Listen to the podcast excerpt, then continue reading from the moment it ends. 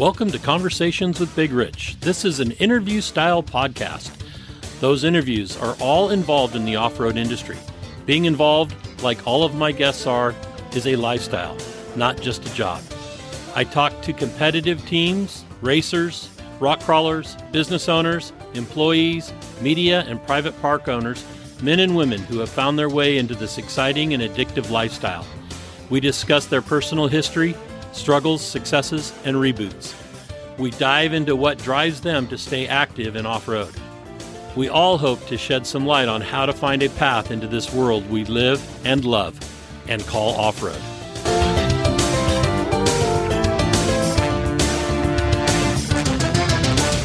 Whether you're crawling the red rocks of Moab or hauling your toys to the trail, Maxxis has the tires you can trust for performance and durability.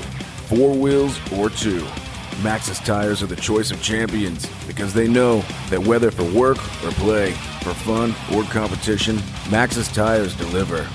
Choose Maxxis. Tread victoriously.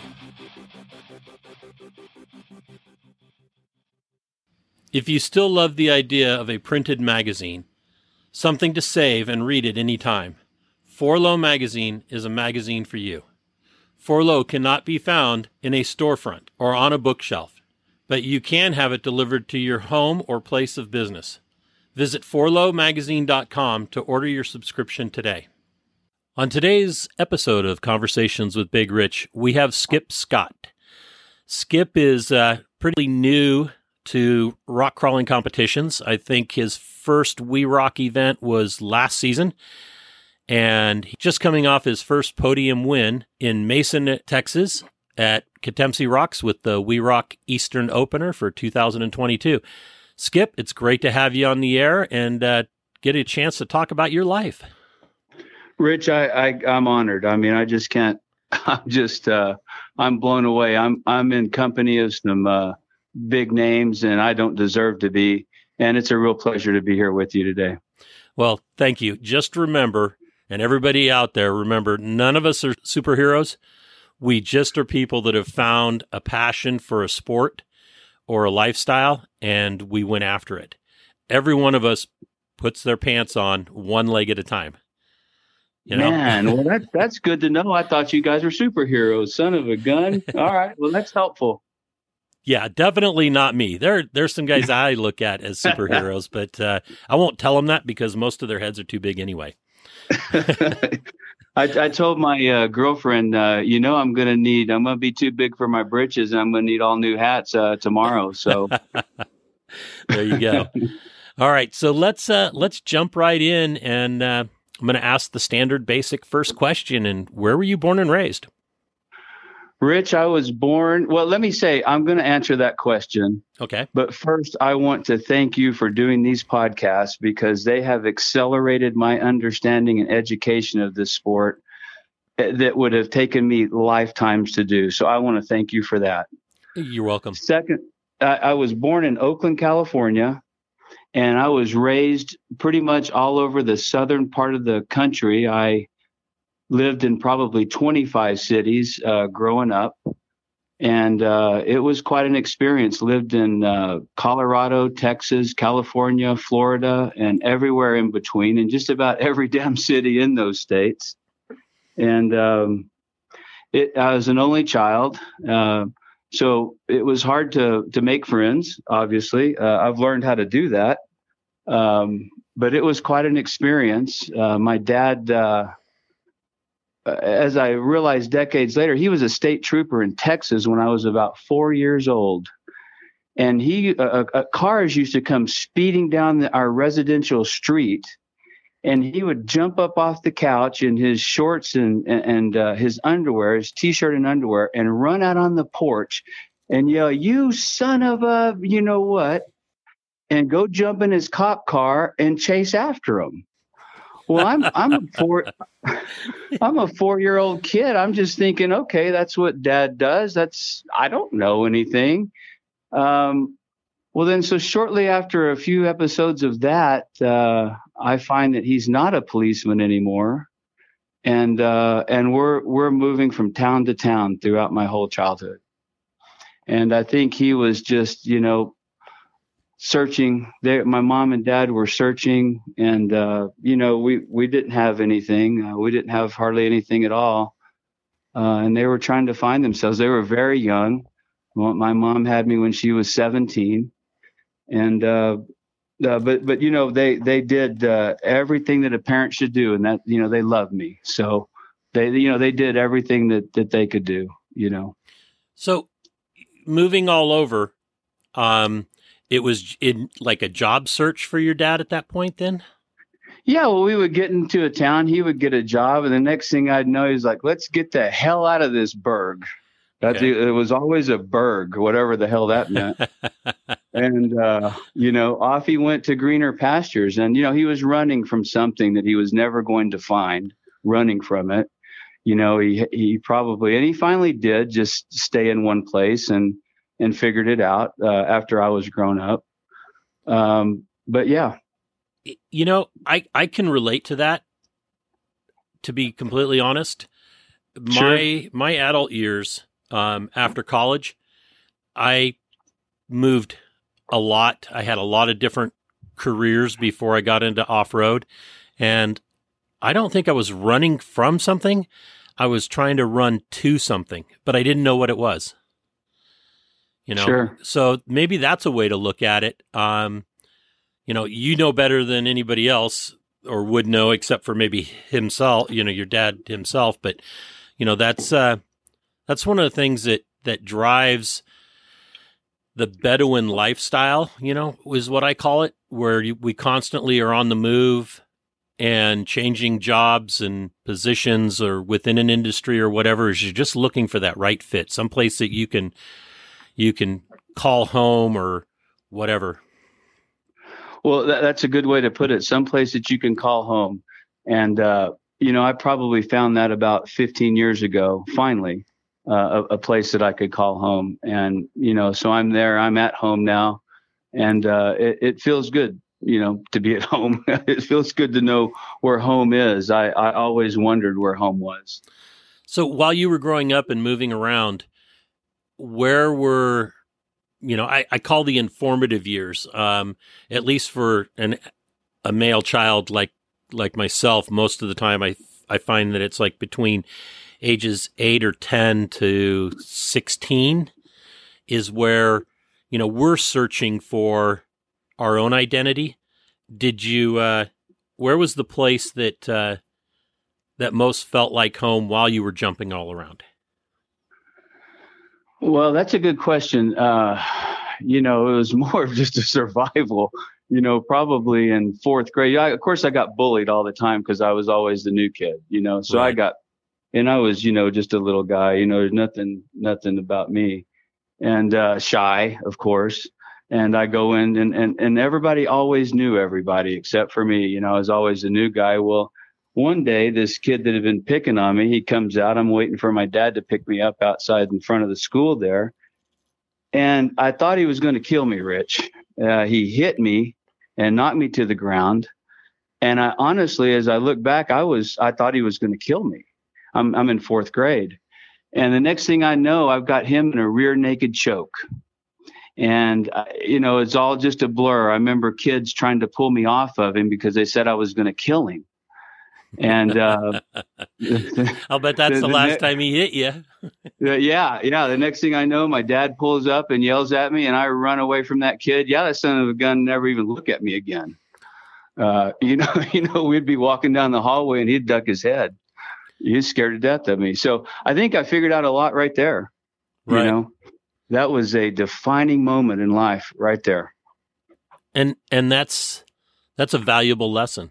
And it's a lesson that I don't feel a lot of kids over the last 15 years have have been able to learn. Totally agree with that, Rich. Totally agree with that. I think you know with your children and the and the and with my son I have one son and you know uh, i try to you got to teach them how to hunt and kill their own food you yeah. know that you, you gotta sh- and you gotta let them have the freedom to learn how to do that uh, because it's it's not easy out in that world you know yeah they they need to learn to they not only learn success, but they need to learn failure because without failure, you can never really truly have success. Yeah. Yeah, and, and you know that's a metaphor I use: hunt and kill your own food. That that Right. that's just a metaphor. Uh, that, yeah, they've got to fall on their face, and uh, I agree. Just too much parenting going on. For God's sake, let them son of a guns run. Yes. Let them run and figure it out. They're they're going to be okay. It's hard as a parent though because you can't let them kill themselves. I understand that, but uh, but too much safety and too much helicoptering going on. You, You know what I mean? Yes, absolutely. I I I call some of the the parenting of really young kids, um, and it's probably going to make some people mad, but I call it free range parenting, where they really don't discipline the kids when they're younger, and then it becomes harder to discipline them, but they then they start to hover over them. You know, they it's almost like they're trying not to parent you know, and it becomes now electronic parenting. Oh, okay, okay. You know what I mean? And so Yeah. it's uh well I can get little Johnny to calm down because he's got his Xbox 2500 whatever and uh you know with his goggles and and you know paddles and everything else and uh, Uh. no real socialization. Yeah, absolutely, absolutely. Social skills. I, I, I've, uh, uh, you know, suffered that when I, I owned my business for about 16 years, and social skills, social skills, social skills. They're very difficult to find in people. I had a. Let me just tell a little story about that. So, so we're here, and I'm, you know, I'm in small manufacturing. We would make, we made mesquite lamps and copper lampshades, and you've probably seen them. They're they're in about a thousand stores around the country. The business has been going on for about 43 years. And a, another gentleman, my spotter, Cole Bates, own, owns the business now. Okay. Well, so when I was running, and I had this old boy, and we were out chainsawing these logs together, and I'm trying to teach him and communicate to him, and uh, he's just, you know, he's just quiet. He's not uh, talking back to me. I'm asking, "What did you feel about that? What did you think about this? Do you understand this or that?" And and he won't communicate to me. He's just, he just doesn't have the words to spit out of his mouth, you know. And I get frustrated. I get frustrated. It's hard work. It's hot. We're sweating. I can't get him to communicate to me. He's a new guy. And uh, so finally, I kind of pick up the chainsaw, throw it in the back of the truck, get in the damn truck, I tell him, and uh, we run into the shop area and uh, go over to my general manager. His name was John. And I'm pretty lit up. And I'm like, John was working on the bandsaw. And I'm like, John, are we making lamps here? And he says, No, sir. Are we making copper lampshades here? He says, No, sir. I say, John, are you cutting lamps on the bandsaw today? He says, No, sir. And I go through a, li- a list of things, and he says no to all of them, a list of things that we are actually doing. And I say, John, what are we doing here? And he says, We're communicating, sir. Yes, yes, that is what we're doing. All this other stuff is just nothing. We are communicating. That's why we are successful. And so that is the most important thing. And that's what, and our, you know, in the new world that we're living, kids are missing out on. Kids are missing out on. I get a group of employees. I had this big table uh, in my shop there, and we would all eat lunch there. And then the smartphone came along because this was a time when people could bond, you know, and talk with one another at lunch. Right. And I required them to eat lunch there. And then the smartphones come along, Rich, and now everyone's got their head down into their damn phone. And um, it wasn't too long of that. And I, you know, I, I eventually got out for many reasons, but I took the phones away from them uh, for a while. Uh, you know, I had everyone put them in a basket, and um, and eventually, you know, the world doesn't allow that anymore. You, No. you can't take somebody's phone away. Uh, you can't do it. No, it's it and and it needs to happen though. It's just like I can remember when I was managing an automotive repair business and the smokers would all go take smoke breaks 7 minutes at a time because I timed it. And this would happen like two or three times an hour. And I was like, Yeah. all right. I sat everybody down and I said, or in groups actually, so people could keep working. And I said, all right, who here are smokers? And they, you know, half of them raised their hands. And I said, this is what, how's, how this is going to happen. You get two 15 minute breaks, one in the morning, one in the afternoon, and you get an hour lunch. You can smoke to your heart's desire during those breaks. But if I see you out three times in an hour out smoking cigarettes, you're going to get written up. Three write ups, you're fired. I'll find somebody that doesn't smoke. And everybody's like, well, why? And I said, productivity. These guys over here, you know, look at the productivity numbers. You know, I could tell how many alignments guys were doing, how many brake jobs they were doing, you know, different work. And the smokers were, you know, producing about 40% less than what the non smokers were. And it's same thing, phones. You know, yeah, and no, then, it's it's it's it's very very difficult. you know, and they and now they don't. Uh, the phones, the phones have, even though they've allowed us to more access to more information quicker, I think it's dumbed down society. Yeah, I- you know, it's the same thing we were talking about. It's very difficult to find people with social skills that can walk up, give you a firm, firm handshake, uh, look you in the eye, and tell you a little story, and get you involved in some conversation, and s- start bonding with you. We're, uh, you know, we're social creatures.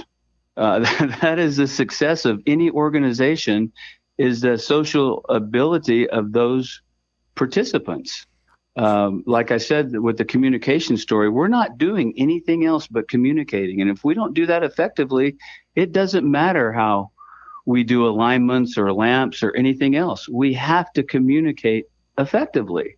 So it, it's you know we're you know and Rick, you know we're getting older, Rich. So you know the you know how it is. Uh, you know maybe you know maybe we don't understand some things. I don't know. No, I think we understand them better than some of the people think.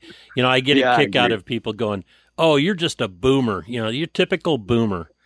You know, Right. I'm pretty happy and proud to be a boomer because Yeah, I agree. you know I.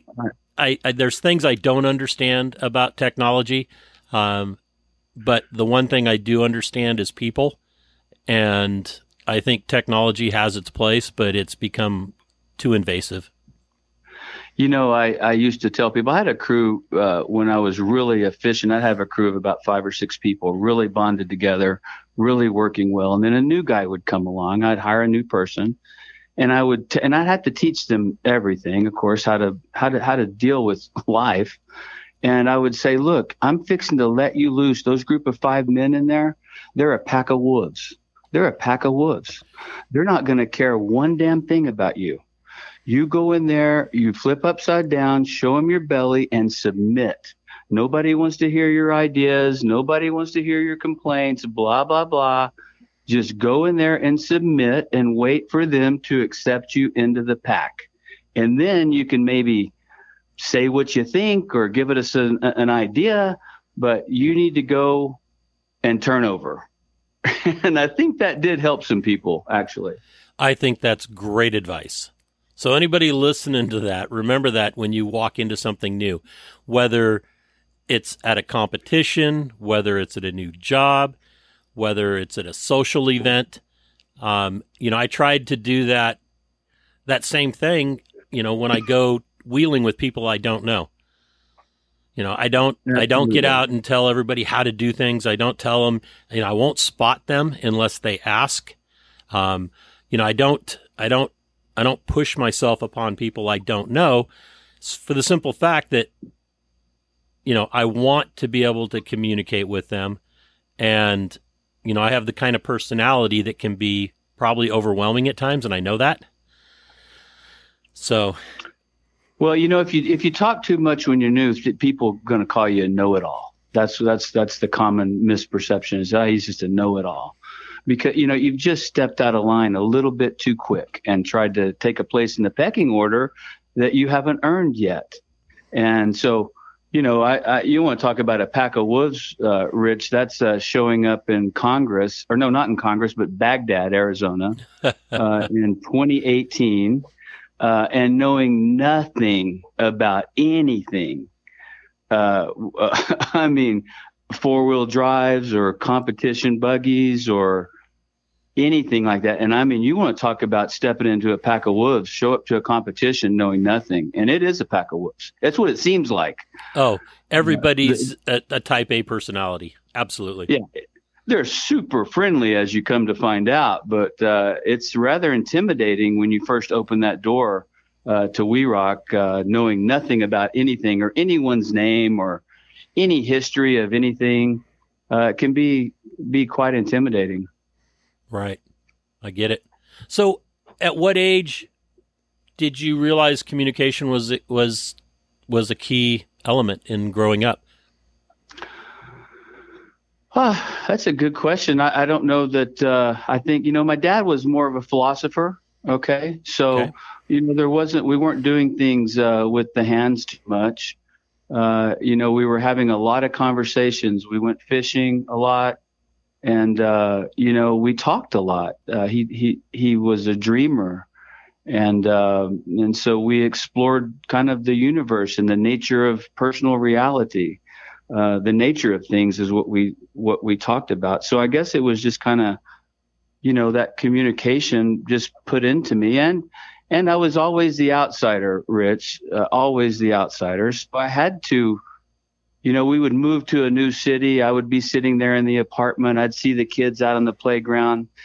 And it would take me a few days before I could walk out to that playground. But the day has to come. Your parents can't take you, right? You know, I'm I'm I'm 11, 12 years old. My I'll be damned if my parents are going to walk me into a bunch of kids. You have got to put on your britches at some point and walk down to all those kids, you know, playing soccer or, or ball in the yard, dodgeball, and you got to walk up to them. And that's scary as hell. Uh, but you learn how to communicate doing that. True. True. Were you able to spend your high school years in one area? Actually, I, I, I was for the most part. Uh, we ended up in Albuquerque, and I begged my parents to let me finish high school in one place. So that Albuquerque was the place. Uh, I was on the football team, a freshman there, and six weeks later we moved. Uh, I mean, you know, I thought I was in my forever home, and out the damn door we go and um, you know we moved to El Paso. Ended up uh, graduating high school uh, in El Paso, and and I had I had a I had a wonderful childhood. I mean, I had a great time. I you know I I had a wonderful time uh, in high school, especially. It, it was a blast. Did you spend a lot of time outdoors? Those are areas with with you know vast amount of of accessible land. I did. We, we we lived on the edge of the desert, and uh, guys were running those square body Chevys, and we'd go out to the sand dunes and, you know, uh, keggers, you know, uh, 16, 17 years old. Um, and I had a little motorcycle for a while. I'd I'd cruise around on, and uh, uh, yeah, so we were outside quite a bit. I mean, it was you know beer, uh, dirt, uh, and girls and uh, school was somewhere in there, I think. um, you know, I mean, school was a pain in the butt, you know, as far as I was concerned. Yeah, I get it. That's why I joined uh, yearbook staff so I could write my own passes and take me and my friends out of class. yeah. you know, so but I, I, never got exposed, you know, since my dad, I never got exposed to anything much mechanical. If, if something broke, I had to have somebody else fix it for me.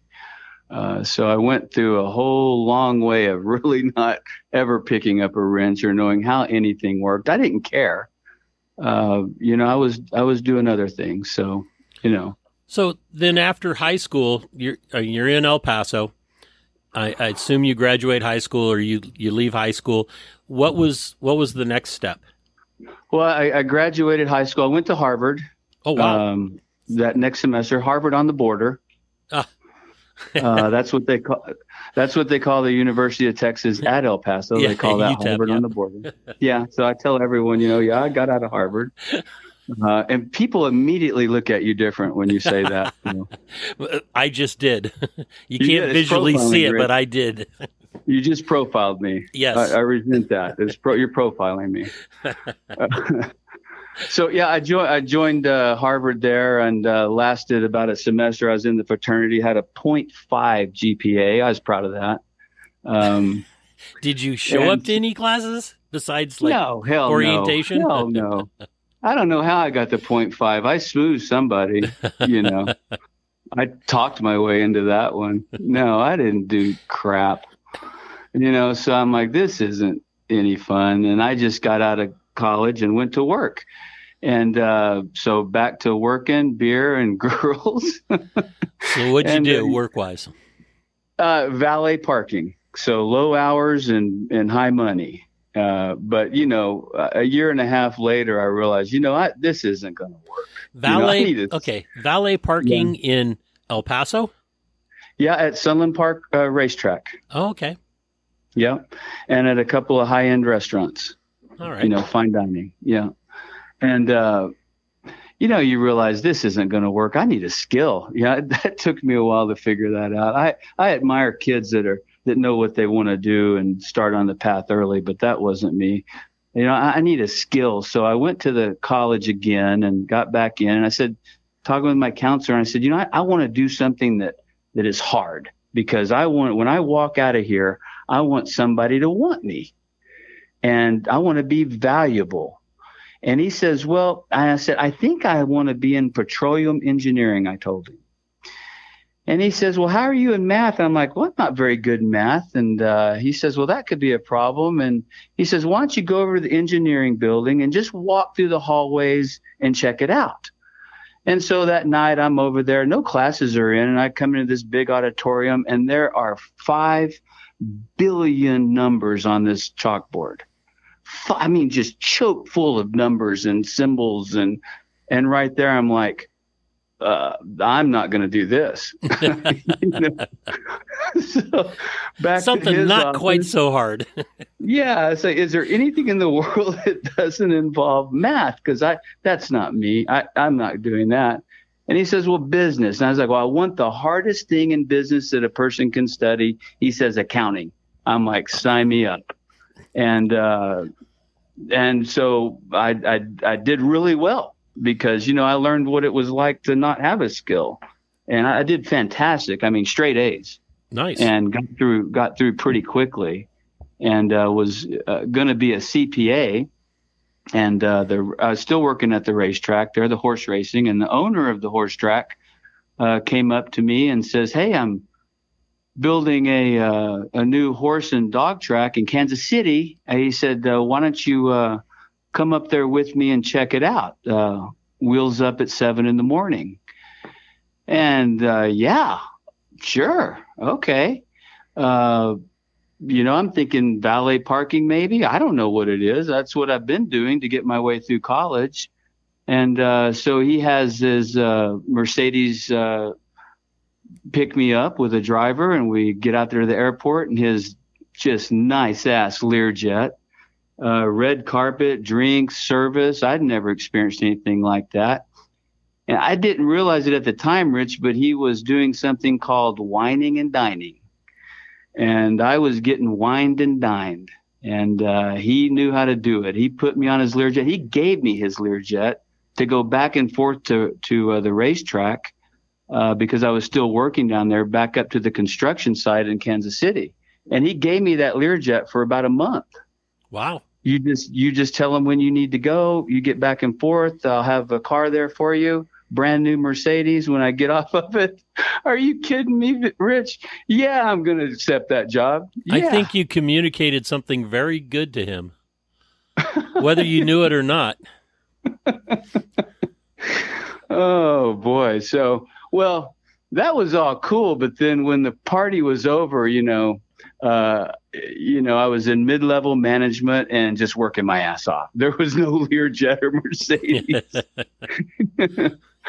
uh, you know, and then I learned what getting wined and dined meant, and I've been suspicious of that ever since. So he you know. trolled you until he, He caught you. Yep. He he did, Rich. Uh, he did a great job at you know, creating an organization. If you have resources like that, I mean, imagine you if you had access to those kind of resources and out, uh, you know, wanting competitors to come to your event. Can you imagine if you had could send a Learjet for them and blah blah blah? yeah, I had plans to do things like that, but I never won the lottery, and I do play occasionally. oh my goodness, I know. So yeah, I uh, I don't know where we were, but I spent 22 years in that industry and wow. uh, worked in worked in Phoenix at the racetrack. In uh, director of operations was the title, just facilities management. It was a great time. Just loved the career uh, until I didn't, and uh, it was just a, a, you know it was a wonderful time. But it, it was corporate America, you know, and I, I, I, turned 40 years old at that time and thought, you know, I had not been liking things. You're just kind of handcuffed, you know. I'm an entrepreneur at heart. And I, I, you know, I wanted to express myself, all my skills, my marketing skills, my personal relationship skills, my policy skills. I had all kinds of skills that I wasn't allowed to develop because I'm in a large organization and I've got to do just my little part of the work, you know? Right. And getting to the top was difficult. There's a tiny little hole to get to the top. There's all these people that want to get to the CEO position. And, you know, it wasn't going to happen, I don't think. It, it wasn't. Um, people were kind of coming up over over the top of me at times and, and getting past me. And I realized, you know, I'm just going to be stuck here forever. And I had a midlife crisis for sure. So, I think uh, I think that's common with a lot of people. I know it was with me. Um, I you know I talked about managing automotive repair facilities, and I got to that same thing. Of course, it was only five years in that industry, but everything I did up until the rock crawling days, nothing lasted more than five years because I just got I got restless mm-hmm. and yeah. just moved on and tried something new. So I I get it. Well, in the corporate world, what especially in mid management, what you want to do is you, you know I had about 150 employees, right, and about eight or nine managers under me, and the the idea is to delegate everything. Of course, you have to, right? It's a it's a large group, and uh, well, I had gotten pretty good at that and delegated everything, and I did nothing. I came in and got my check and looked busy, and. Uh, you know, I, that was cool. That was neat that I created that reality for myself. It was free money for a while. And then you realize, well, this is boring as hell. This right. is no way to live. Yeah, the money's coming free. You're not doing anything for it. But this is no way to live. You know, I, I need some challenge. I want to be challenged. You know, I want my turn up on the up on the stage, you know. So I uh, I I left that uh, career and um, wandered around a little bit and ended up buying a small company uh, in Alamogordo, New Mexico.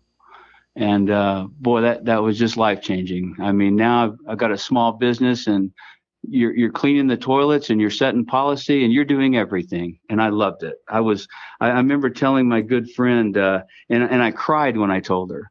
She said, How are things going for you there? This is maybe four or five months in. And I said, I'm free.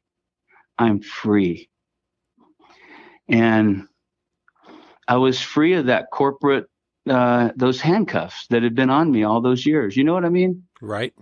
Yep. And uh, so I I did that, and I was always playing the long the long game. Rich, I put everything back into that business. Uh, you know, I, I took nothing out for myself. I was going for the long game. Uh, I grew the business about 35% a year. It was a little bitty business when I bought it, and ended up being a decent sized business when I was done. Um, I grew it for about I don't know about 13 years, and uh, yeah, I wanted a cash cow, right? That's what every business owner wants is that yep. thing called the cash cow. And I said, well, I've been feeding this cow for 13 years, and she looks like she's ready to milk. And uh, it's it's time for me to get my money, you know and it's time for me to get paid. And uh, I did that for a little while, and I got paid. I got very fortunate. I got paid, and um, you know, I, I, I, sold the business, and uh, hopefully I have enough money to survive. I have no idea because I don't have that much. if you figured out that you have what your your needs and wants are and that's on your balance sheet and you work away from that to to make that that level and as an accountant and that management skills that you've gotten. I'm sure you have it pretty much dialed in. And it's uh, can be very liberating. I don't know if if that's the position you feel you're in or not but i that's that's how i feel. Well rich i mean come on. I mean that that's that was just like you describe it. I would say that was me until i met you uh, until I met competition rock crawling, ah. and that just blew that damn shit out of the water. Let me tell you, we're operating on a whole different level now, Rich. Yeah, that's true. you, you've you've destroyed many many people uh, their retirements. Trust me. Well, I uh, like to me. think that I provided the opportunity to live life. Oh, you have. You definitely you you get a lot in return for it. You do. You get a lot of you pay back people stuff that you can't buy. Right. Like their own adrenaline back. Yeah. No, you can't just go buy adrenaline. No. You you provide stuff that's that that nobody sells and no amount of money can pay for it. So that that's why we that's why we we come see you. when I first at my first competition, uh, I sat down with you, and man, I didn't know it was going to be that much fun, right? I didn't know, I didn't know, Rich. And about halfway through the first day, oh my God, I'm like, ah, this competition stuff. This was last year only in Mason. And uh, I remember you were sitting under a tree or something. I'm like, oh my God, Rich, you've destroyed me. I mean, I'm just so into this. I mean, this is the best thing I've ever done in my life. And he's, I said, I, I called you a drug dealer. I yep. said, Rich, you're a damn drug dealer. That's I figured it out. First day I figured it out. Pretty good, huh? For a new guy. Yeah. You're a damn drug dealer. And now I'm hooked. Dang it. That's uh, Dang it. I always equate that that job of a promoter is like a drug dealer that hangs out at the the elementary school and gives it away for free. So you've captured them for the rest of their life. Oh, and we were, uh, we were we were so innocent, Rich, till we, we all ran into you. You know, I'm a destroyer of innocence. There you go. That's awesome. Oh, I'm gonna have a oh, shirt made that of that. Shelly has good. her shirt that says uh, "Chaos Coordinator." I'm gonna have uh, Destroyer on there. yeah. yeah. So, innocent Destroyer. I like that. Yep. Yeah, I like that. So you're uh, you're no longer employed. You're not working a job. Then you're just uh, kind of freelancing life now. Uh, yes, yes. Actually, I, I, uh, I tell you, I was going along there about I don't know, it was about four years ago, maybe three or four years ago, and I, you know, I, I, I immersed myself into my business and did nothing but that, and uh, you know, I, you know, I was really trying to make a run at it late in life there, and um, and then something happened. Uh, I mean, I'm working full steam, Rich. I'm giving it a hundred percent of my, you know, everything to to to work that business. And so my one day my girlfriend gets a little dog that she's got to babysit, a little Chihuahua, and she says, well, at her house, she says, uh, well the the little dog will be fine. She says, I'll come home at lunch and, uh, you know, I'll, I'll let her out and, and, and she'll be fine. Well, I, you know, I'm, a, I'm an animal lover. I said, well, I said, I'm, I'm going to find a way to leave my office and come over and spend a little time with her other than that during the day because she needs a walk. Every dog needs a walk every day. And so the first day I go, poor little thing was scared, hiding in the house, you know, and uh, I take her out. She's five pound chihuahua and I take her out to the park and take her walking and and that was when my life changed. I stopped. That's the first time I had stopped in about 13 years. I, I left my business, Rich. I mean, that's like, you know, you leaving during the middle of a, a of an event, you know, uh, to go walk a dog. And well, that little dog just stopped me in my tracks and gave me a completely different perspective on life. And, and I was able to think for the first time. And um, the little dog changed my life, changed my life right there. Wow. That's awesome. What was the dog's name? Well, you know, my my racing team is Chiquita Racing, ah. and uh, that that was the dog's name, Chiquita. That is awesome. That's a great yeah, story. That's, that's, why it's named Chiquita Racing, and I, it took a couple of about three years, but I started to uh, look for the exit door in, in, the life I was living, and but that's where the door opened right there that day in that park, and I continued to do that every day. Uh, go over there and take her out. And it just it just put the brakes on. You know I, you you get so caught up in everything you know?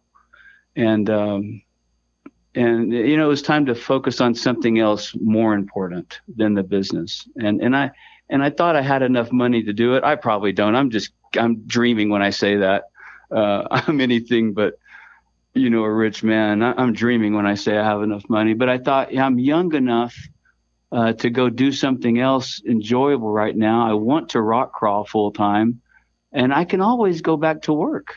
You know, I mean, but I can't always rock crawl. And I'll tell you, I was in the park one day with that little dog, and I and and we passed this old guy. He must have been 105 years old, Rich, and he's on two canes, and he's walking about three inch steps. Okay, but he's out doing it about three inches at a time. He we go by him. I turn around and look at him you know, walking away. And I say to myself, he's not rock crawling.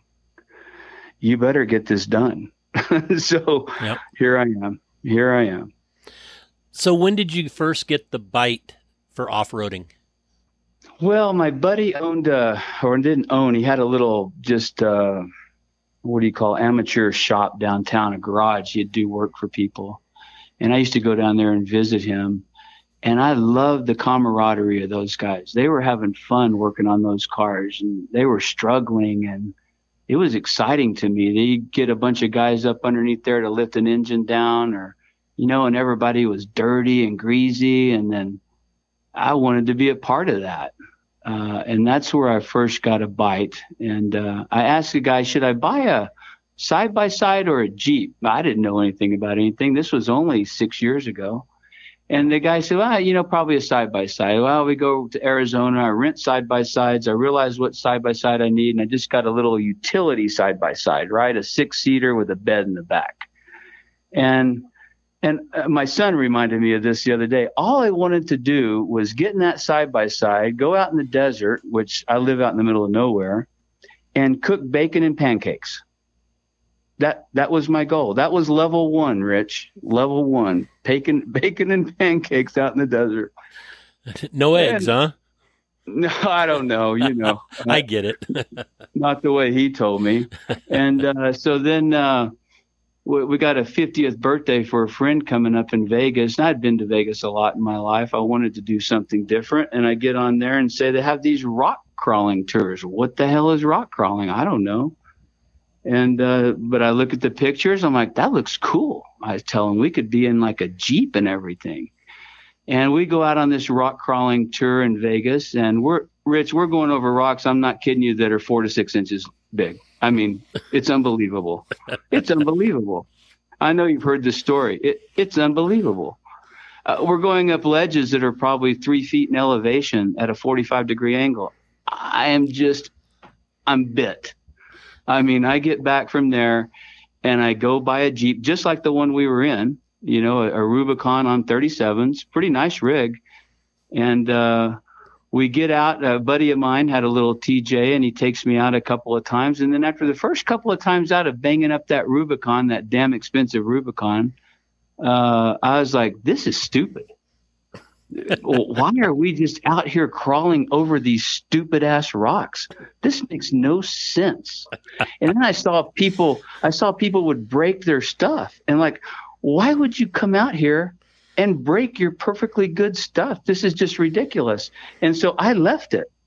I had told my girlfriend, we are like, that's stupid. Let's just go up and drive on the forest roads and blah, blah, blah, blah, blah. So how I got from that moment to where I'm at now, Rich, I'm not for sure.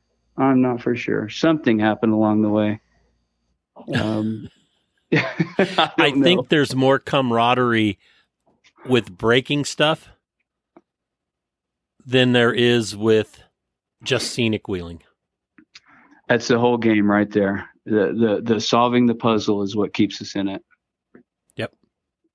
You know, you get out there and that's what I learned. Eventually, I think that's what probably got me going is that uh, there's a puzzle out here, Skip, and it's an infinite puzzle. You'll never figure it out in your lifetime, uh, all of it. You'll never master any of this stuff.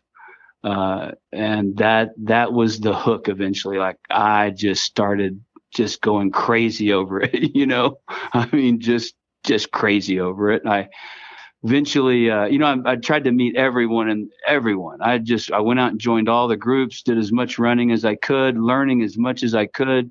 Uh, saw a guy was following a guy one time at Chili Challenge, and I see this big axle under this big pumpkin under his Jeep, and ask him what what is why is that so big like that? And he says, "Well, those are tons." And I said, "What's a ton?" I, I've heard of that before. He explains it. And I'm like, well, that's what I need. So I went and got a TJ on tons. you know, and that's when the you know the fixing and mechanicking really started to to come into play, and I started to learn a little bit of stuff, you know, and um, I still don't know how I made the leap up to the JHF moon buggy, but somehow I did. I like I said, I, w- what happened was somebody had mentioned to me, you know, if you ever get the chance to see those guys competing up in Farmington or wherever, you should go. They do amazing stuff. And uh, two days before the event in Bagdad, I decided, you know what, I'm going to fly over to Arizona and go up to that Bagdad event and see what the hell these guys are doing. Because uh, I'd looked at videos and it just seemed stupid. What going through cones and these weird looking cars and it just seemed stupid to it seemed absolutely ridiculous to me. And i wasn't interested in it at all but i wanted to go see what it was about and i knew i had to do it face to face and i'm getting to another defining moment. So we get there my son his family we're, we're there and you know everyone was real friendly to us uh, we feel like a fish out of water rich you know like a fish out of water man. And we go in we're watching the the the event and everything trying to figure out what's going on. We don't know what anybody's doing. They're just you know all over. Uh, and i'm standing next to jeff mckinley's car Iron Man number 34 yep. And i keep looking at it looking at it. I had never and i see cody waggoner drive by in his little car get an interview from somebody. And i'm looking at that strange looking machine and uh, my son says, you know, you ought to go over and talk to that guy. And I'm like, I will, I will. I was, I was scared, you know. And I went over, and it was Mitchell, uh, Jeff's uh, spotter, and he spent about 45 minutes with me, Rich, telling me what the hell that car was. And that was it. I mean, it, he changed my life. And I wrote Jeff a letter uh, just not that long ago telling him that story. Uh, if, if that guy would have shrugged me off, Rich, I, I wouldn't be where I'm at today. But he dropped, you know how busy it is at these competitions. He dropped everything he was doing, knew I was a new guy, and and and just spent all that time with me explaining stupid ass questions. You know, what motor's in it? What are those axles? Blah blah blah. You know, if he wouldn't have done that, Rich, we wouldn't be talking right now. You know, that's awesome. Um, great guy, great guy came back and uh, two days later told my buddy what I had seen. He says, "Oh yeah, that's Jesse Haines." Well, who the hell is Jesse Haines? I don't know. Well, he has these chassis, and that's what they're doing. And we bought one two days later. Bought a chassis. two days later, Jesse posted one up. We're sitting there at work, and he says, "Hey, Jesse just posted up one of these chassis. I think it's chassis number four. And I said, "Hell, let's get it." And just like that, boom, we email or you know text him says we'll take it. And and off we went. Off we went. Boy, oh boy. down the down the rabbit hole. yeah, thank you. Coming back out of Bagdad, I was sitting in the back of the car. My son was driving, and I just kept saying, "My life has changed. My life has changed." They're looking at me kind of funny, like, "What do you mean?" They didn't understand what I had experienced, and what I wanted to experience at that point was the ultimate in rock crawling. And that's what Mitchell had told me. This is the ultimate machine, rock crawling machine. There is no nothing above this. This is the ultimate that the world has to offer, and I wanted some of it. It's true. So, boy, oh boy, Rich. And uh, about $5 million later, here I am. well, and that's great because, you know, you can always sell it and recoup all your money back. Yeah. Oh, yeah. Oh, yeah. Sure. yeah. Sure. Yeah. Maybe the interest uh-huh. it would have ha- made in the bank, you might get back. no kidding.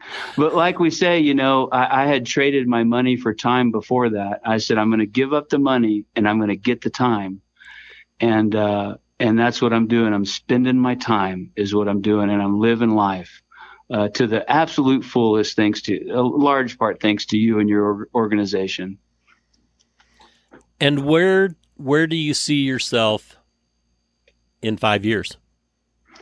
Okay, well, here's how it works. I've learned. Okay, every time you you, you achieve something in this game, you achieve something, whatever it is, whatever level it is, you achieve it.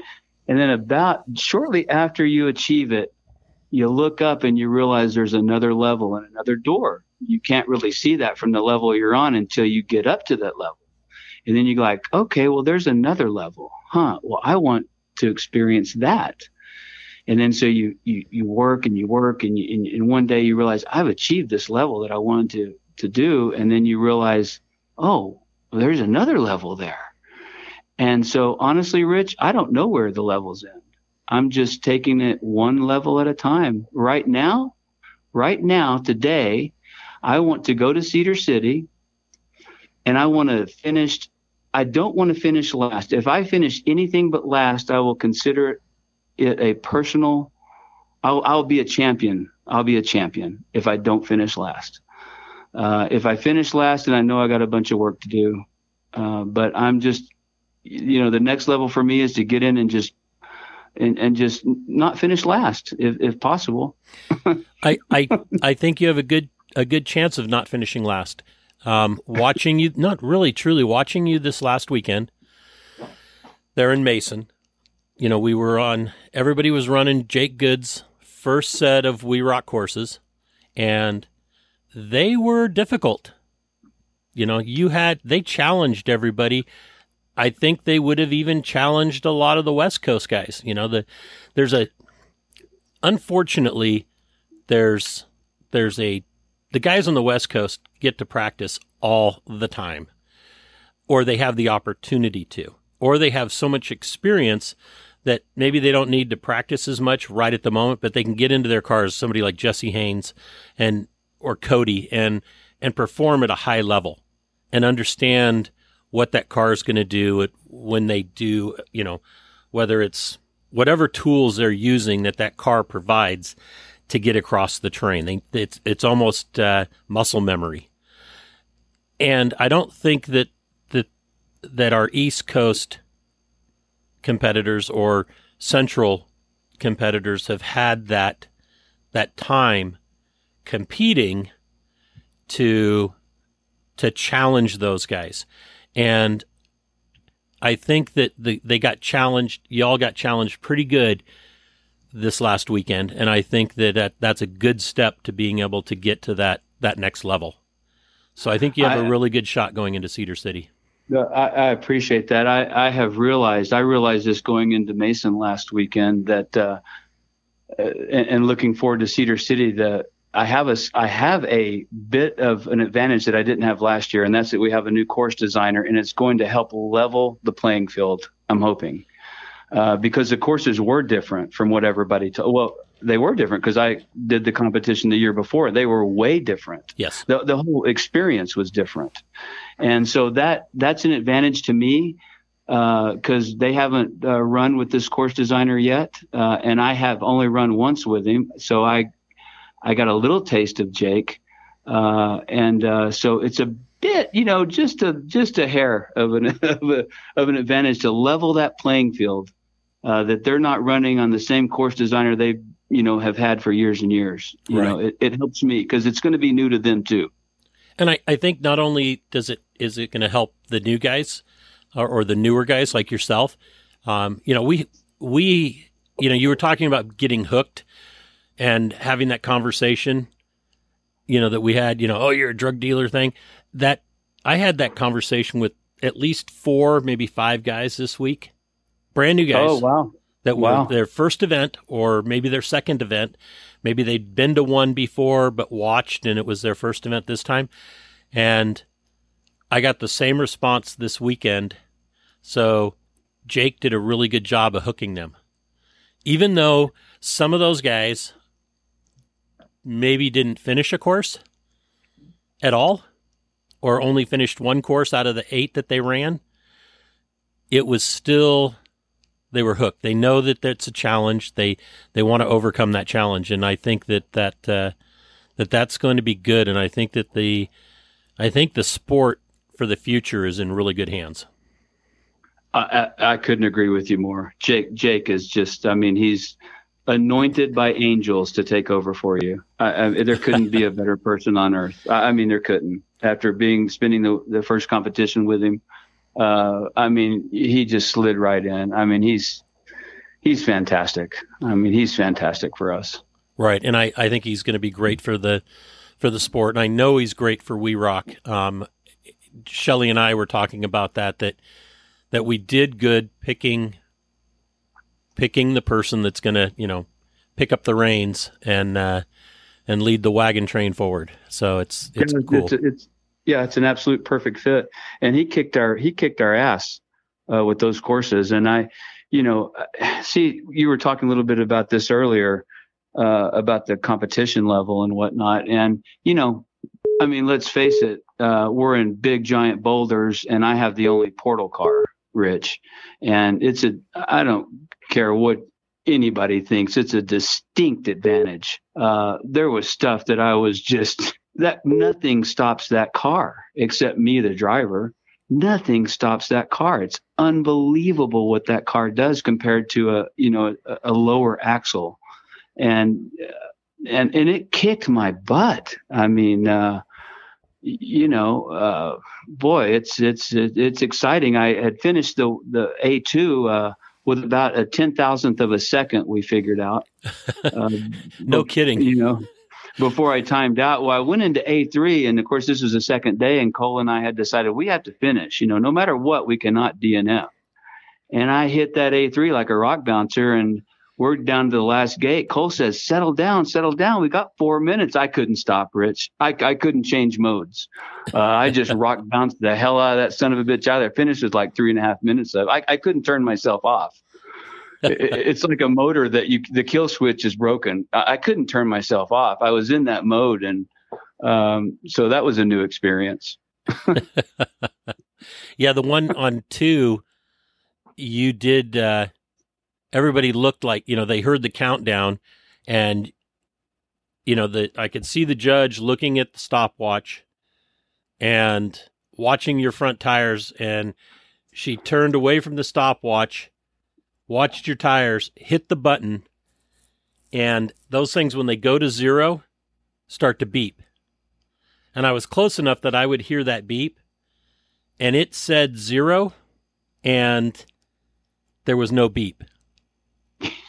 so, you know, it was she pushed the button at the same time the beep would have started as you came across the line. So, I mean, that's as close as you can get to, you know, pulling a a 40 minus your progressions as opposed to, you know, a negative score. So, you know, you you didn't have any you didn't have any spare time. No, and I had uh, you know one of my mentors. Uh, well, I had, I had two mentors. I, I, want to mention their names before Absolutely. we get uh, off into things. And that's uh, George Soros and uh, Steve Marquardt. Yep. Uh, those two guys have gotten me to level after level after level. And uh, George was uh, my first mentor here. He's in New Mexico, you know, and that guy just, uh, I mean, he, what a great teacher and patient and uh, knowledgeable, and just really took me under his wing to start me in this competition arena. And I can't thank you enough, George. That's and awesome. the same with the same with Steve. I had the opportunity to spend a bunch of time in Texas with Steve, just him and I. uh, for I think it was three or four days, which is a lot of time. Yeah. Uh, just him and I, and uh, and that guy just uh, he's a thousand times the driver I am, has a thousand times more knowledge than I have, and I'm slowly extracting it out of him. And you know he's got a disadvantaged car, a great car, but it is at a disadvantage. He can't unlock his axles. He doesn't have cutting brakes uh, et cetera, et cetera. And going into the last course on Sunday, he was only two points behind me. Yes. So you know, there, there's nothing, there's nothing fancy about my driving skill. To have that guy, you know, he just overcome it with experience. You know, he overcome my portal car with just incredible experience. You know, one of the things that cracks me up about Steve is he'll walk the courses and he'll go, "Oh my God, I'll never finish this. I don't know why they put a course in like this," and then he finishes it. You know, oh, or oh, yeah, the whole day before, the whole day before, he's like, "I'm not running unlimited. I'll, I, it's it's just a waste of money. I'm not doing that. There's no way I can compete with you in there. I, I don't have the car." And yeah, okay, we're on the last course and the last day, and he's two points behind me. Give me a break. and and you're driving one of the, you know, a premier chassis and designed car, and he's in this transaxle buggy that that he's driven that he knows really really well. And you know there, and if he hadn't have pointed out and drove out the start finish gates instead of cutting soon enough to make the turn into gate five, you know, it might have been a different story. Oh, he could. Have he had many opportunities to beat me. Many. Opp- I had many opportunities to beat myself. Right. So it's just the luck of the draw, really, just the way it comes down. Yep. You know. Um, uh, I, I was think, you know, I'm losing my thought. I was going to say something else about Steve and his car. Oh, you know, it's like playing. Uh, it's like uh, for me, it's like uh, Steve is so much more experienced and skilled and smarter than I am. Uh, but I've got I've got the car, okay, which kind of levels the playing field. And I tell people it's kind of like I'm going to go play tennis uh, with John McEnroe for you old guys out there. I'm going to go play tennis with John McEnroe and I'm going to be competitive against him. Now, the only difference is I'm going to be using his racket and he's going to be using the palm of his hand. and that's what it's like competing with Steve in, that, in his car. Right. And, uh, but we're working on getting him a car. I can't go into all those details, but, uh, he's going to get a, he's going to get a great car, I think, uh, coming up fairly soon. Oh, And he's going to, he's, yeah, yeah. I'm not going to go into the details no. But I've been we I've been working with him and and we're talking with other people and this and that and they they know who they are out there. Um, uh, we're going to get him a good car and uh, I, I'm really looking forward to that because beating him in his car does not impress me. I, I'm not you know I'm not satisfied at all. You know. I get it. I get that. Well, that'll be Yeah. that'll be an interesting change because I do believe that Steve, you know, it, he'll have to learn to drive those a, a car with those kind of tools, um, which he's not used to. So he'll have there's a whole bunch of mu- muscle memory he'll have to uh, he'll have to learn, but that's uh, that'll be interesting because he keeps calm, you know, and that's one of the things that that guys need to understand is, you know, if you screw up on one obstacle, you can't let it destroy your the rest of your day. You know, um, the the Mexican teams, Max and Luis, you know, they uh, they broke an axle the first day, and I told Luis, you know, you got a spare, and he goes, yeah, I got a spare, but I don't think it's the right one. I said, we'll find out, and like there was three or four of us. I said, you won't know until you tear it apart. Well, finally, you know, that night they tore it apart, and sure enough, it was the right one. Well, they could have knocked that out and, and had a car. Maybe they'd, uh, you know, had to take breakdown time, but you know, they would have been able to, you know, continue and at least not just take forties. And uh, you know, it's just one of those things that you know you got to push forward and not not let things get you down. You know, but I got to say that with life, you know. Oh, good point. Yeah, good point. That's that's absolutely correct. Um, So do I see a team coming about then? Chiquita Racing team or something? Is that what I see? Oh, what I hear? Was Steve involved? Yeah, Uh, maybe. no, we're gonna we're gonna be brutal enemies out on the competition course. Okay, I mean, good. You know, hell, I, I doubt we'd ever be in bed together like that. Okay. Uh, unless unless I retire from it, you know. No, we're gonna. I'm his student, and I'm I'm looking to kick his kick his butt every chance I can, which I haven't ever done really. So good. Awesome. you know, um, and I and then the next level is coming up at the end of the month, like you say, the West Coast guys. Uh, and I've run with uh, some of them have been real kind to spend. I've spent time with Mad Cow and uh, some seat time, and, and of course Woody, who just kind of started in his portal car. Uh, but I haven't run with um, too many JHF buggies, and uh, so that's the next level for me is just to get time with other JHF moon buggies or, or, or portal cars. They don't have to be JHF, Right. uh, or, or portal cars. The portal is a game changer. It, from where I'm a new guy, I know. Don't I don't think anybody it, get upset, but the portal from where I see, I have one. It's a game changer. I think in Mason this this week, it was for sure Yes, yes, because yes. of the boulders and everything moving around and being able to get up on top. I mean, you saw Cam, you know, he was just trying to drag his belly everywhere and just getting hung up. Yeah, depends on the terrain. Absolutely, yes. Good point. Cedar is. Cedar is much more stable. Um, yeah, the breakover, you know, there's some breakovers that it might help on, you know, an angled breakover or something like that. But, you know, there's, there's way to drive drag axle cars without the, you know, or a, a non high heeled portal car. To good get- point. Yeah, that's a good point. Uh, you know, I had the advantage in the terrain that we were in. Yeah, I do want to make sure and be clear about that for anybody that doesn't have that. I'm certainly not dissing any car. I hope No. people don't take it the wrong way. No, and, Uh, and I that- think, and- and I try to tell people, you know, you don't have to have portals to be competitive. Does it help? Yes. But Yeah. is it going, is it a game changer? It can be. But if you know your car and you know, you know, what lines you can take and how to approach the, the course with the terrain given, you know, you can do it without portals. Yeah, like Steve, like Steve Marquardt just did. Yes. I mean, that was impossible what he just did. It was impossible what he did in that car. It was impossible from my perspective, but he did it. The you know the driver's the most important tool, obviously, and he he's he's a great driver. Yeah. Uh, but but there were times when I would come down and and uh, you know have a boulder that would say be uh, 18 inches up above my axle in front of me. I just hit the gas. I, I- the car just goes over anything. It just I, just hit the gas and I don't know what happens. It, I'm I'm I'm over it. I I mean it's unbelievable. It's just unbelievable. So So you're uh, getting ready for Cedar. Are you uh, going to try to get out there early and and run some of the past terrain, or you know, there's still uh, there's still marks to show where things were at, but uh, some of the locals could Well- could show you if they so were so interested.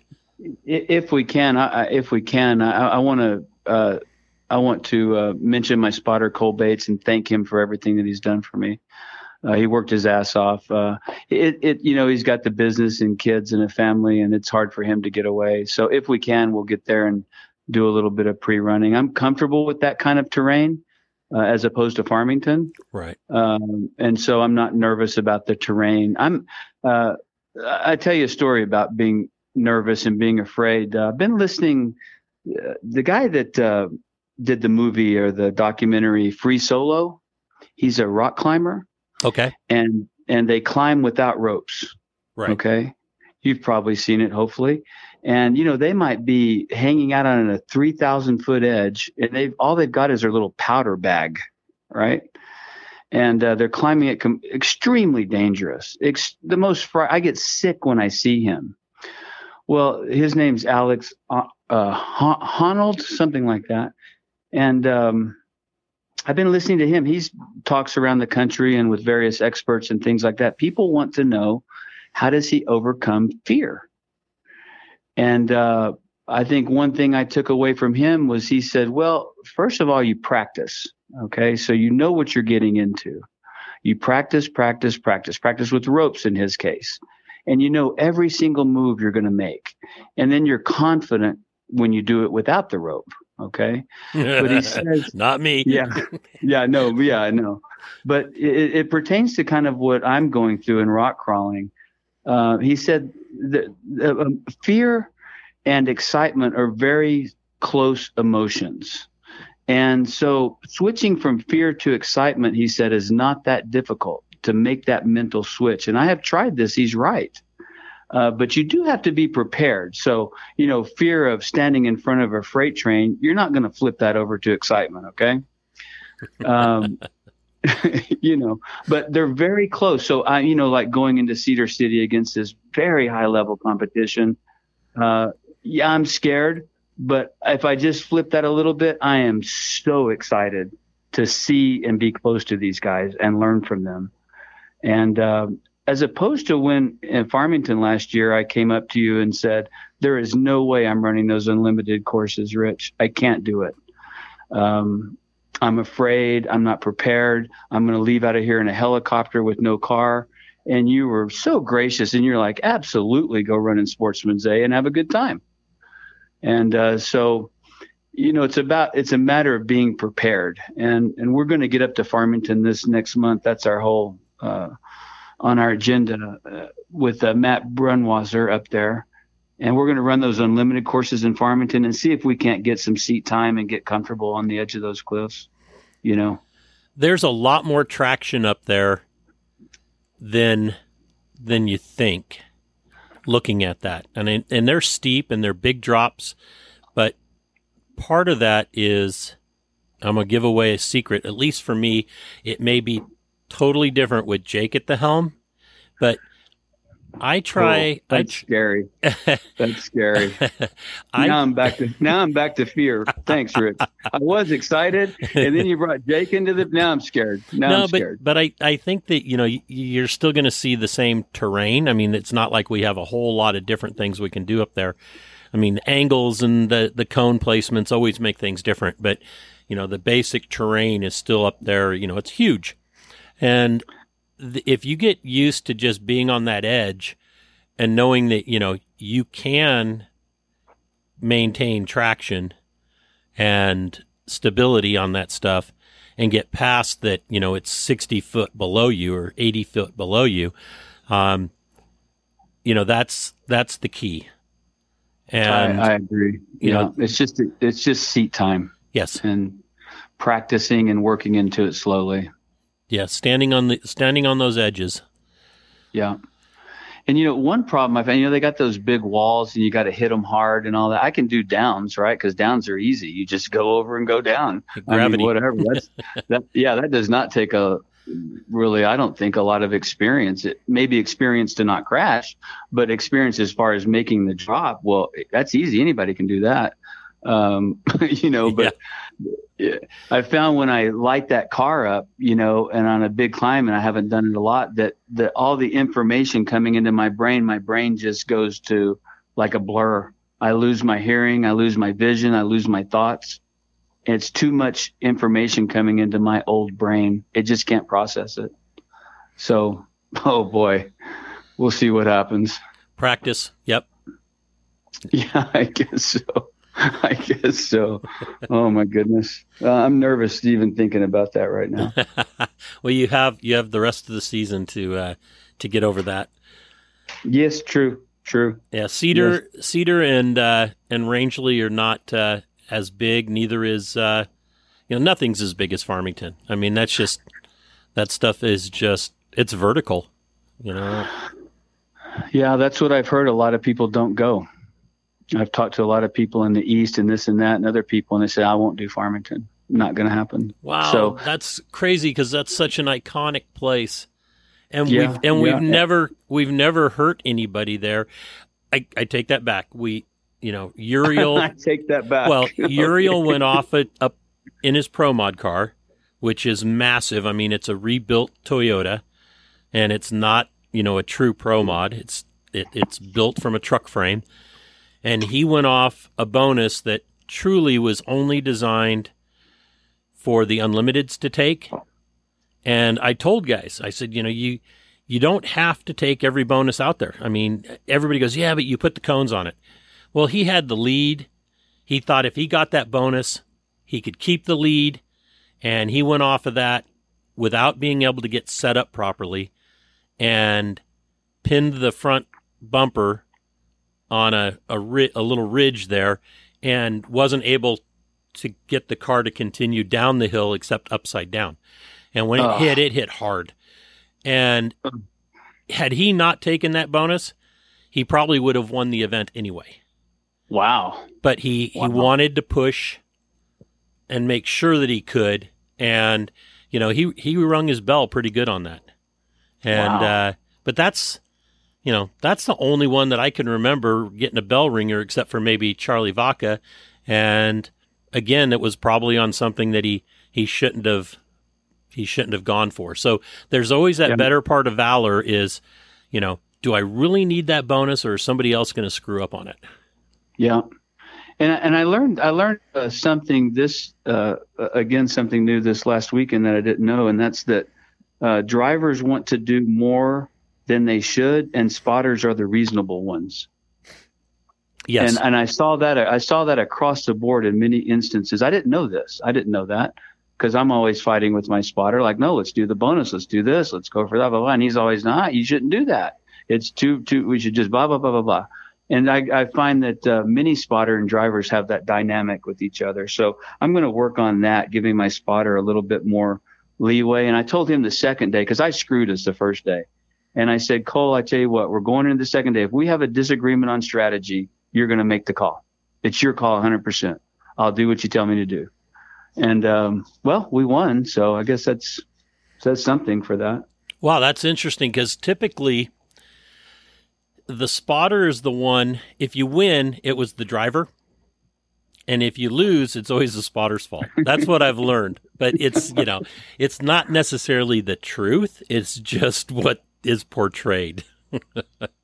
Yes, yes, and I talked to a lot of spotters and drivers at the event, of course, and they I kind of got the same story from them that uh, you know the spotters were wanting more say so because they were making better calls than the drivers overall. The drivers just would not listen to them, and I heard this is kind of persa- pervasive uh, in the sport that that dynamic, you know. So we tried to just interrupt that dynamic, and I said, "You're making the call.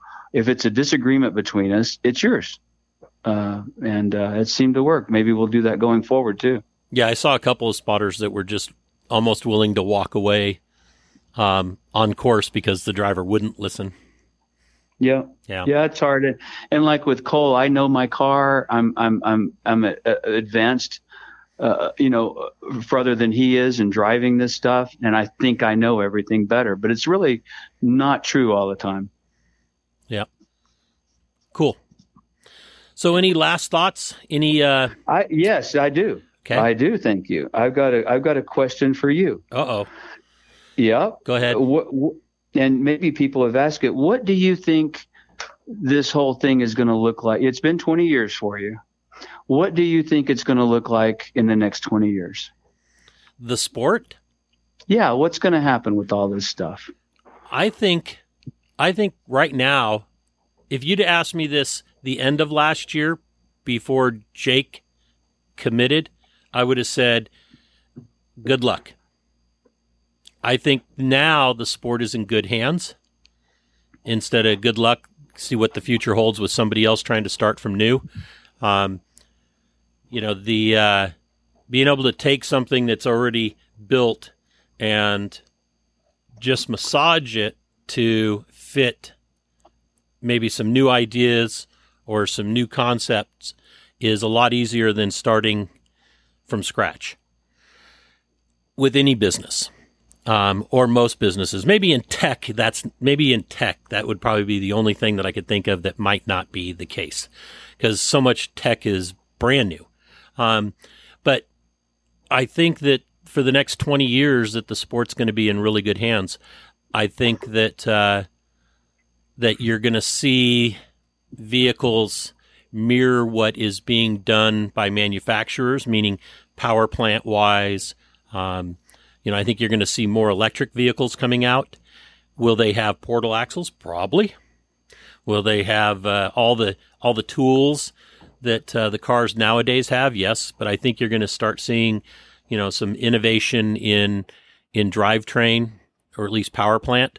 Um, I I really hope that we we can find more more areas to to use. I know Jake is able to, you know, they cut all that new course area up or out um, that I couldn't have done. I could not have done that by myself or even with just one person helping. But them getting out there and cutting all that new course area really helped to define the start of his course designing career. Being able to get fresh area, look at things at a different different angle, but yet still come up with the same kind of results, um, which is you know a competitive competition, was fantastic. And so I think that uh, I think the sport's in really good hands, and I think that we made the right decision going after the right person to take over. Okay, very interesting. That's all very good to know.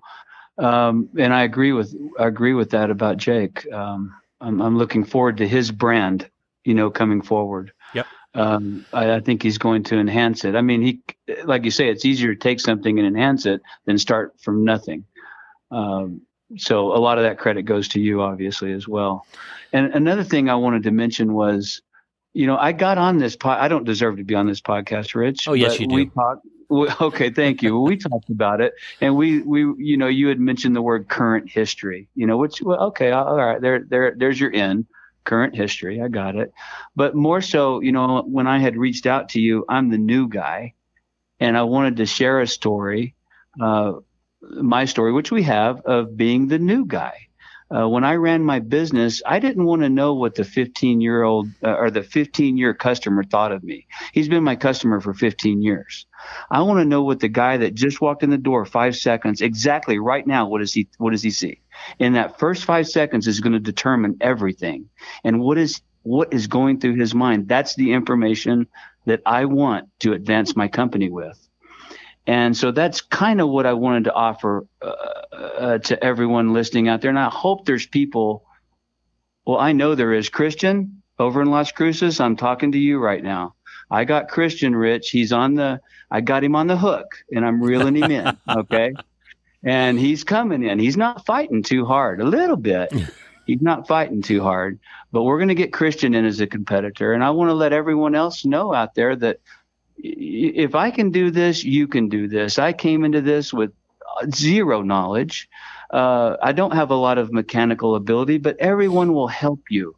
This this sport and this group of people, uh, like w- we were talking about earlier, what it's all about is helping one another stand up. And so you're not on your own. You you come in, and once the pack uh, recognizes you, they're going to do everything they can to make sure you have an experience. And I mean everything, even give you money at times. I have given people money, Rich, because I want to see them uh, with us. You know, it's a it's a tight family, and and then that new person coming in is the most important person. Listen to this new person out there. When you walk up to an event, a spectator or a competitor, know this: you to us, those that are that are in it, you are the most important person in our lives because you are the future, and we need you, and and uh, we want you, and we'll do everything we can to to get you going. This is um, uh, this is a very welcoming group of guys. Uh, when the helmets go on, maybe different story because you know that's that. But uh, otherwise, you're not going to find a better group to belong to and and someone will take you under their wing and they're going to get you where you need to go. And so come out and join us. Christian hello christian. Uh, come on over because like everyone says it will be the best wheeling you've ever done. Period. End of story. I can attest to that. It's not even a close call. I agree. So okay. I agree 100% with everything you just said.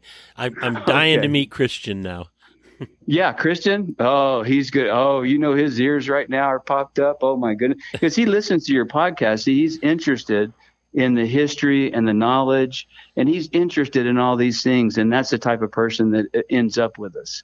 You know, the type of person that what you know that that is curious, right? Just curious. So all you curious people that are sitting out there on the sidelines, you are the most important person to us. Please come up, ask me a question, shake my hand, get in my car, do whatever, because uh, we need you. We need you. That's awesome.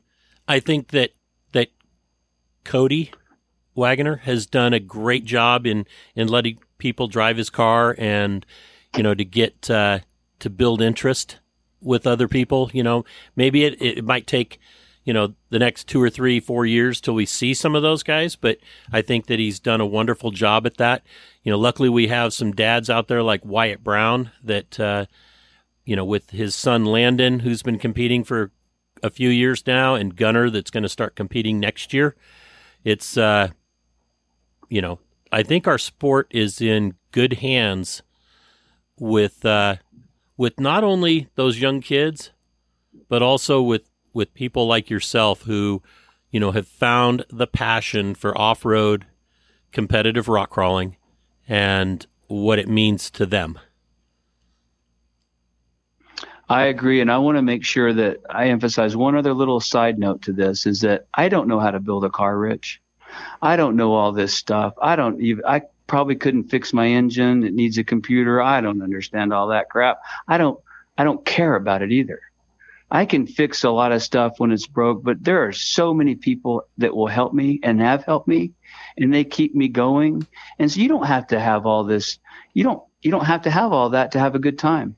Uh, maybe, you know, I, I can't, I cannot imagine what it would be like to be Jesse Haines and show up to that first competition in that portal car and what that must feel like to have invented and created that yourself or any builder for that matter that made progression that must be an unreal feeling and i will never experience that but i'm telling the new guys out there you don't need to experience that to have the time of your life uh, these other builders and and uh, competitors need you to buy their products okay yep. they need you to buy their products uh, they're for sale. They want you to. That's how they're feeding their family. There's nothing wrong with buying a car and coming out. No one's going to look down at you. Oh, bought, not built, bull crap, bull crap, bull crap. Yes. We want you to know, but I don't care how you got your damn car. You're here to have, you're here, you're at the party and you are welcome to be at the party. Truth. That is the truth. I've always hated that, that, you know, you need to build it, not buy it. That to me has always been crap. There are people that have the talent to build things, and there are the people that have the talent to drive things. I have never been the talent to build things. Can I repair them? Yes.